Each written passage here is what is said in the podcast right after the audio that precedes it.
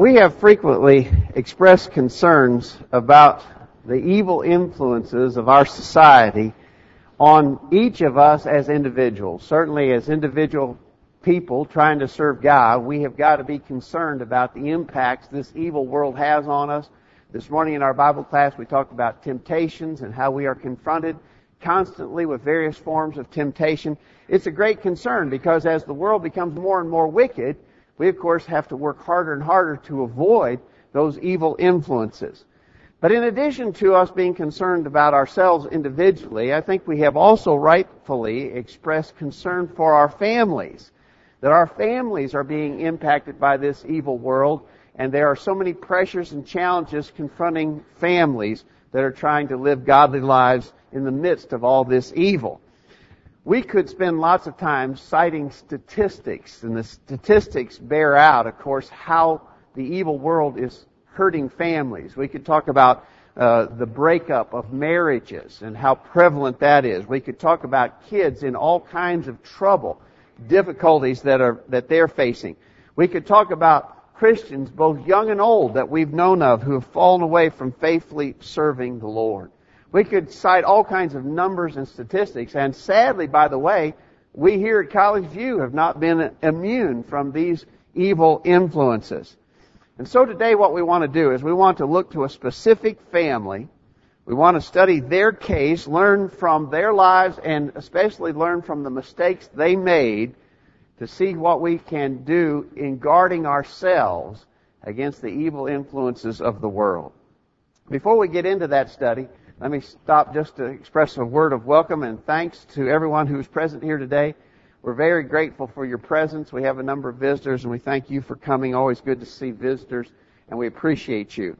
We, of course, we very much appreciate our own spiritual family here at College View and glad to be together on a beautiful Lord's Day to worship God. We certainly pray that He will be glorified by all that we do in our service this day. Thanks to each one of you for being here today. I suggested that we want to study a specific family and their case, what we could learn. What would that family be? Are we going to call out one of our families this morning and say, well, there's that family, let's learn from it? No, we're not talking about a modern day family. We're talking about a family of old. We want to talk about Lot's family from the Old Testament and the book of Genesis. If you put together your Bible chronology, you come to the conclusion that Lot, who of course was the nephew of Abraham, lived about 4,000 years ago. That's a long time ago. But the things that happened in Lot's family could very much be something that happened to a family living today. A little bit of background of the story that we'll be studying is found in Genesis 13. In Genesis chapter 13 it says there was strife between the herdsmen of Abram, uh, Abram's cattle and the herdmen of Lot's cattle. And Abram said to Lot, Let there be no strife, I pray thee, between me and thee, and between thy herdsmen and my herdsmen. Uh, for we be brethren. Is not the whole land before thee? Separate thyself, I pray thee, from me. If thou wilt take the left hand, then I will go to the right, or if thou wilt depart to the right hand, then I will go to the left. And Lot lifted up his eyes and beheld all the plain of Jordan, that it was well watered everywhere. Then Lot chose him all the plain of Jordan. And Lot dwelled in the cities of the plain and pitched his tent toward Sodom. But the men of Sodom were wicked and sinners before the Lord exceedingly. As you stop to think about this decision uh, that Lot made, it says that he chose to go to the to the plain of Jordan to dwell in the cities there, and he pitched his tent toward Sodom. What was the basis upon what upon which Lot made that decision? I think most of us would agree that it seemed to be a selfish decision on his part one based upon material considerations. He's a herdsman. Down in that plain of Jordan, the pastures are well watered. It's really great for herds. If I go there, my business will prosper. My business is herds and flocks and cattle and sheep. And down there in that well watered plain of, of the Jordan River, that would be a great place for my business. My business will do well there. And so he made a decision. It seems to me quite clear that he made the decision based upon materialistic considerations. Of course, the decision that he made turned out to be a disastrous one for him and his family. Now, something that we should note before we pass from, from this background information is what it says here, even when Lot went to Sodom, this was the problems in the city of Sodom didn't develop after Lot got there.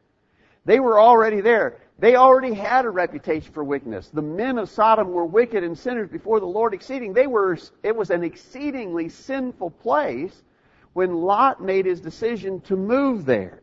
That being the case, uh, he should have not gone there uh, in the first place. He should have moved his family from there when he when he experienced it firsthand he should have thought about the spiritual consequences that were about to befall him and his family, but he didn't. And that's what we really want to concentrate on in our lesson this morning. Genesis 13:12 says Lot uh, dwelt in the cities of the plain and pitched his tent toward Sodom. We want to, to consider some of that.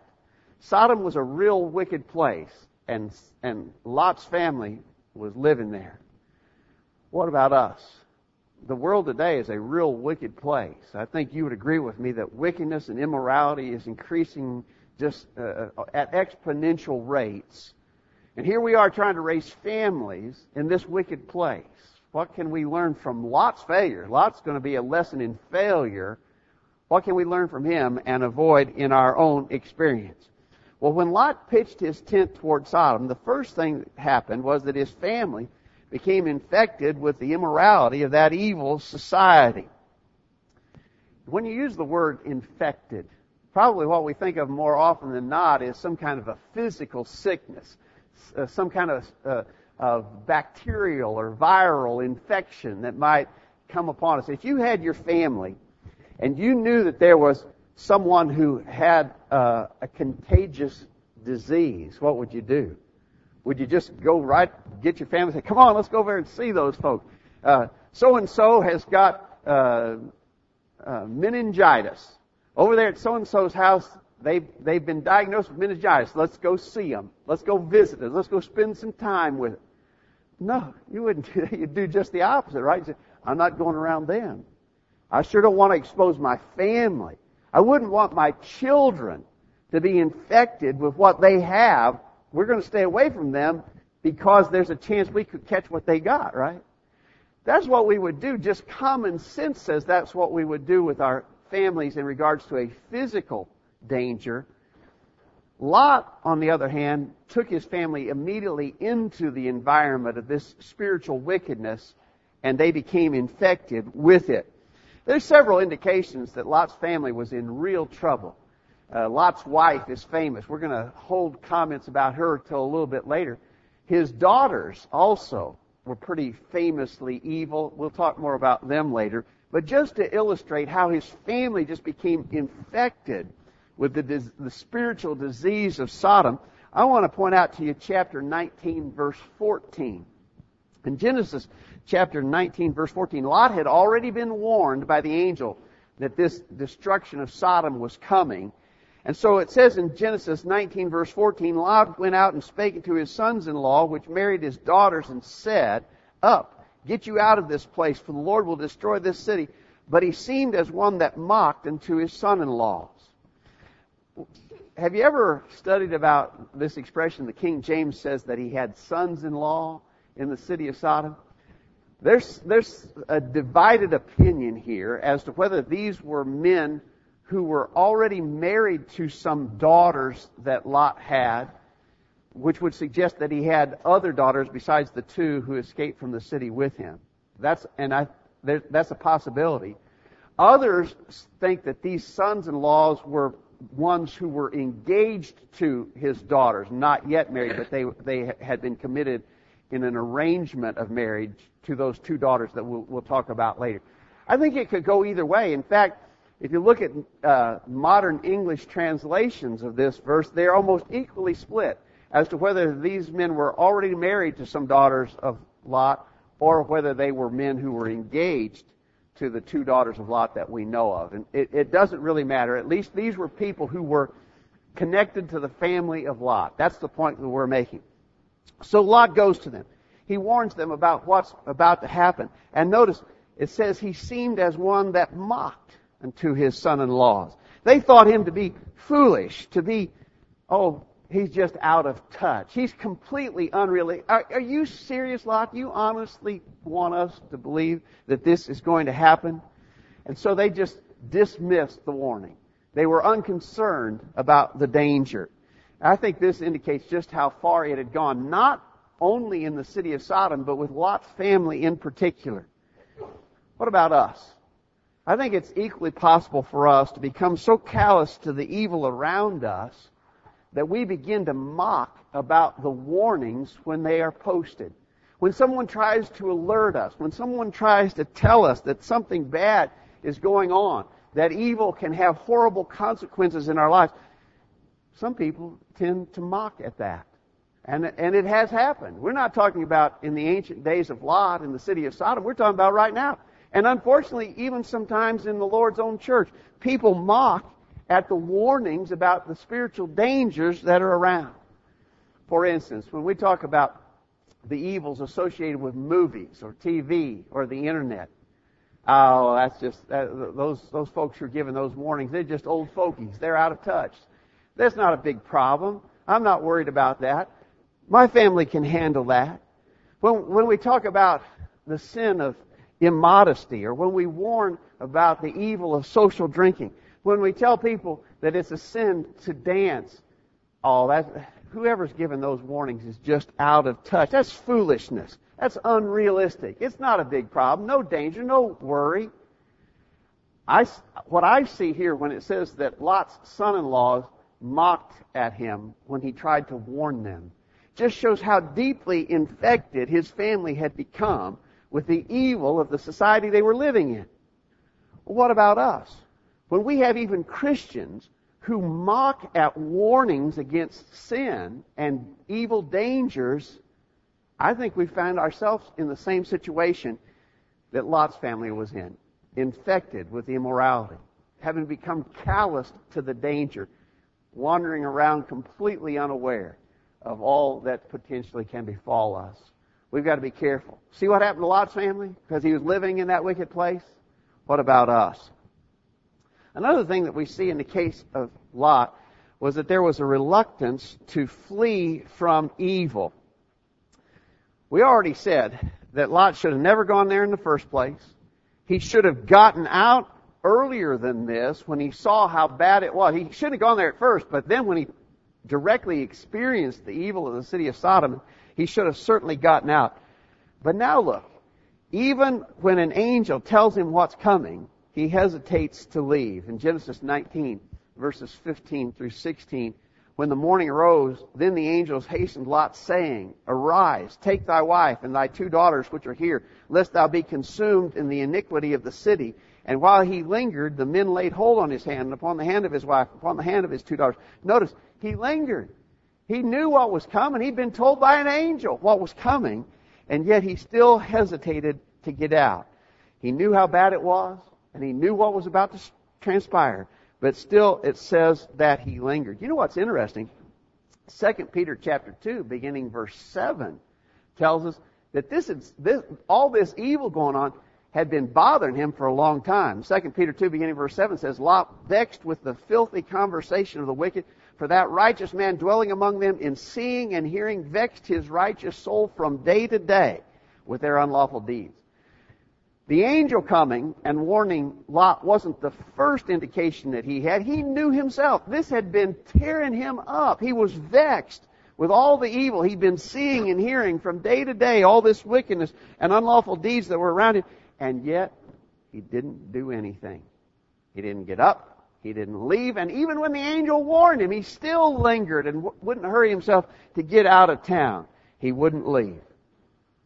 Well, I think, again, that I can see an application of that to us. Too often, we continue in things that we know we should give up. Too often, we stay involved in things that we know we should quit.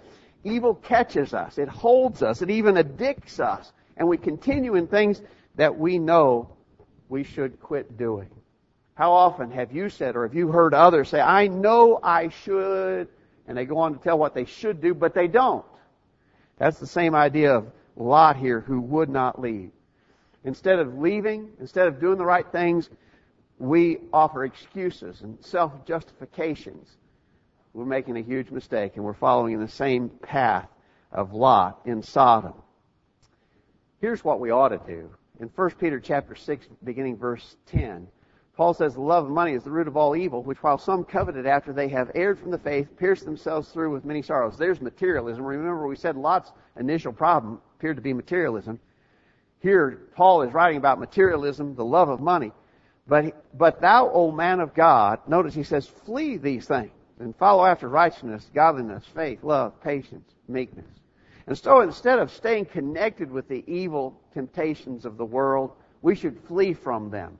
But we allow ourselves to stay in contact, to continue to be exposed, and therefore ourselves and our families continue to be threatened. There's an interesting contrast here. Notice Paul said, flee these things and follow after righteousness, godliness, faith, love, patience, meekness. Do you see a contrast there? In order to follow after righteousness and godliness, faith, love, and patience and meekness, we've got to flee the evil influences of the world. You can't have it both ways. And unfortunately, that's what some people are trying to do. They're trying to stay connected with the world while also claiming that they follow the Lord and it won't work. And we need to give up these things. We should have no reluctance to flee from evil. Lot did, and unfortunately sometimes we do as well.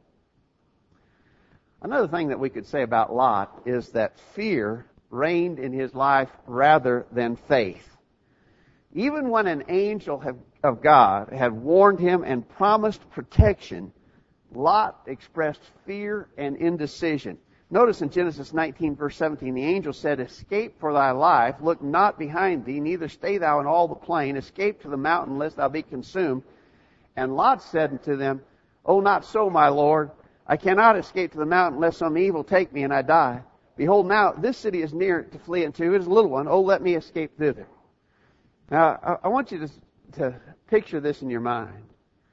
Um, Lot is miraculously told by an angel the destruction that's about to come upon the city of Sodom. And instead of rushing out of there, he lingers and he expresses a fear for doing the right thing.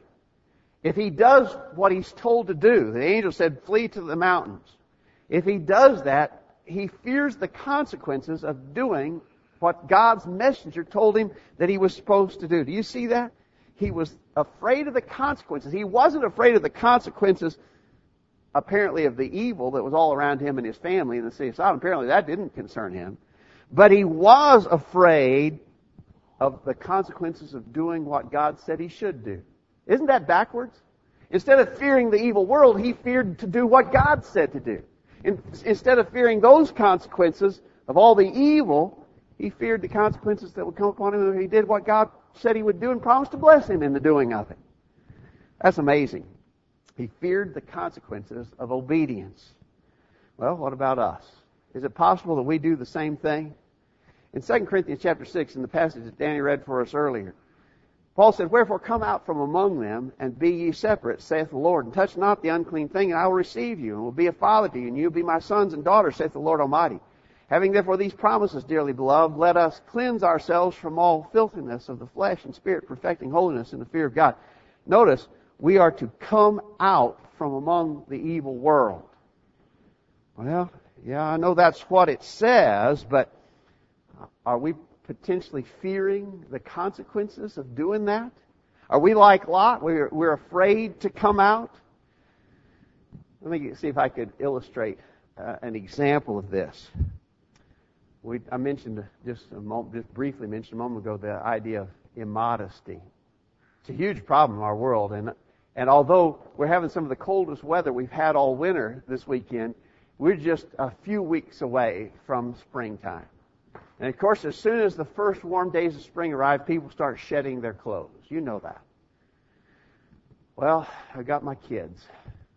I just, I just hate for my kids to be different from the other kids. Now I'm going, and so I let my kids wear some clothes that I know are inappropriate for a God fearing person to wear, but I just, I don't want my kids to be different, you know. I hate for them to have to suffer the consequence of someone thinking they're an oddball or out of, out of step.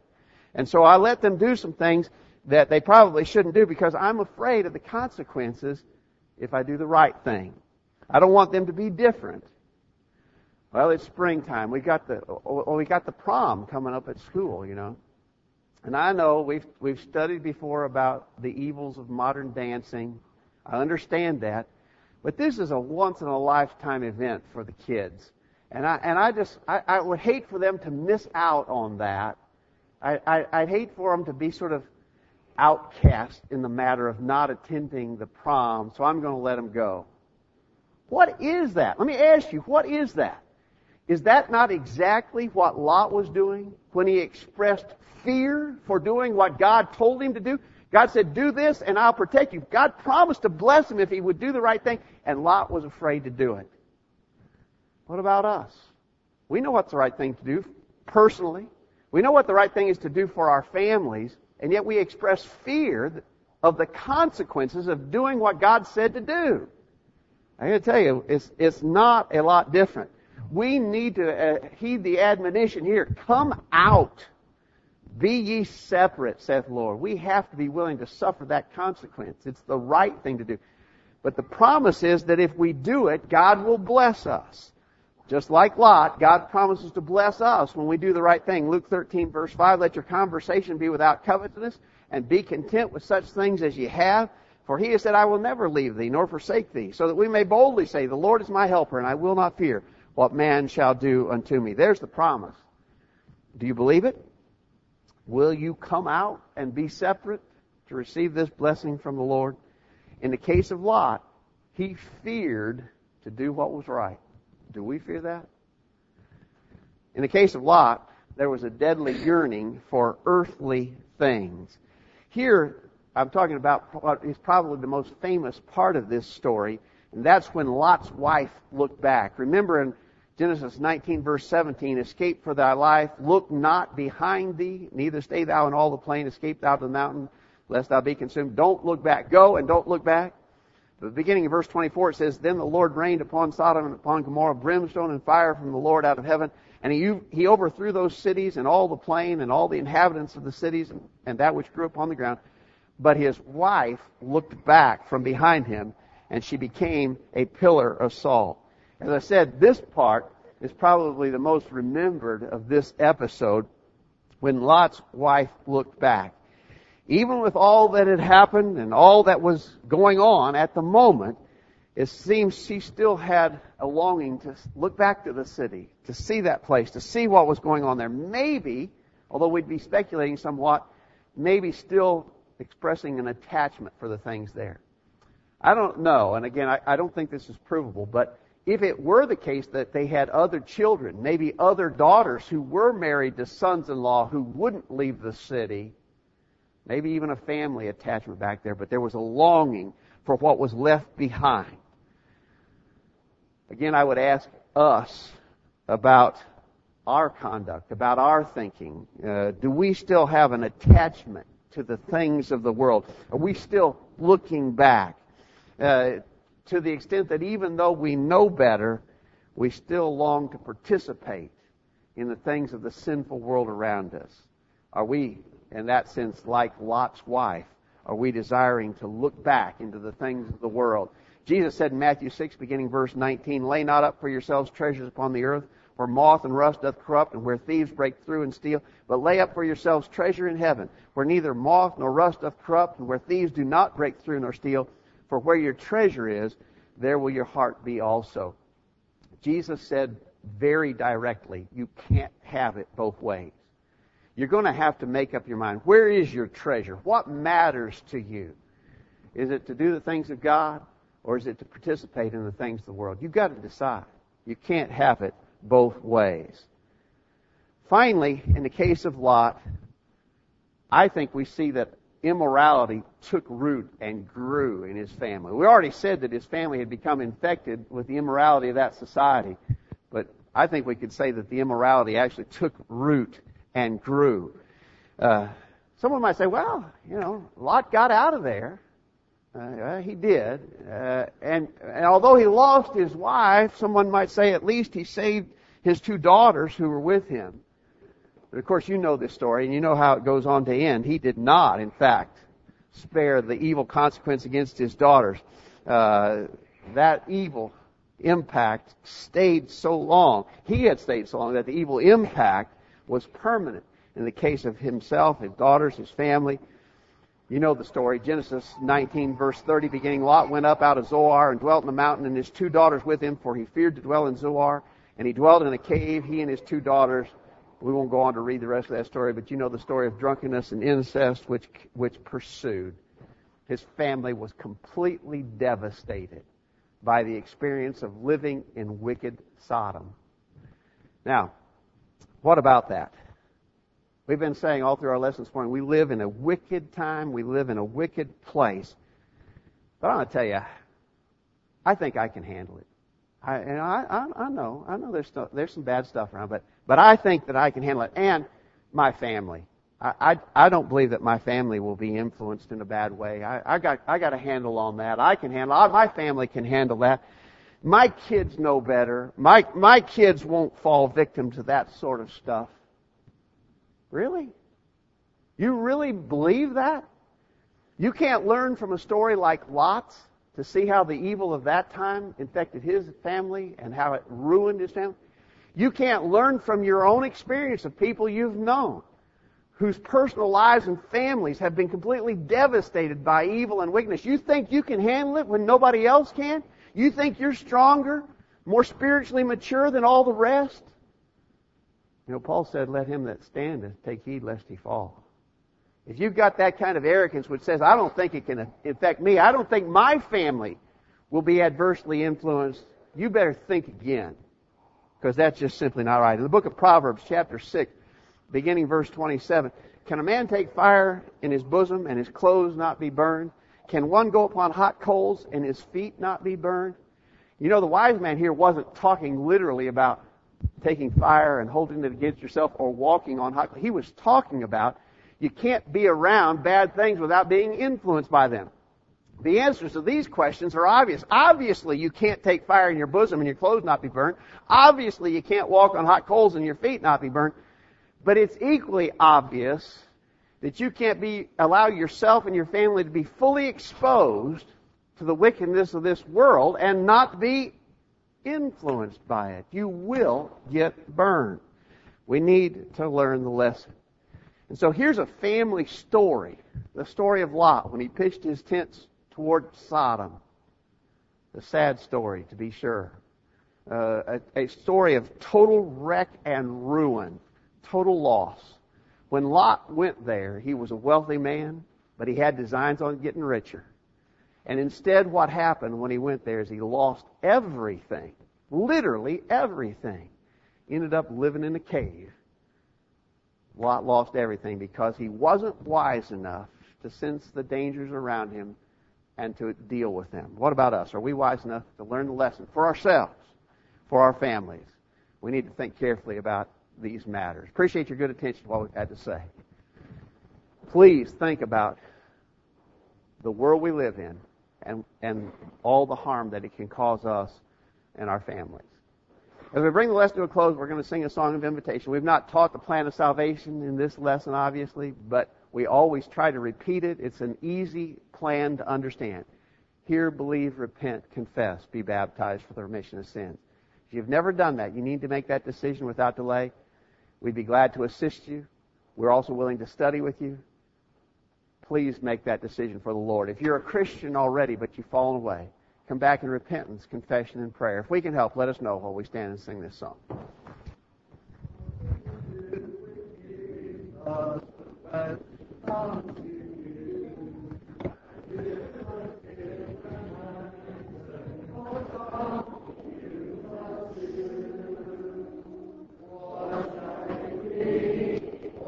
Shall it be?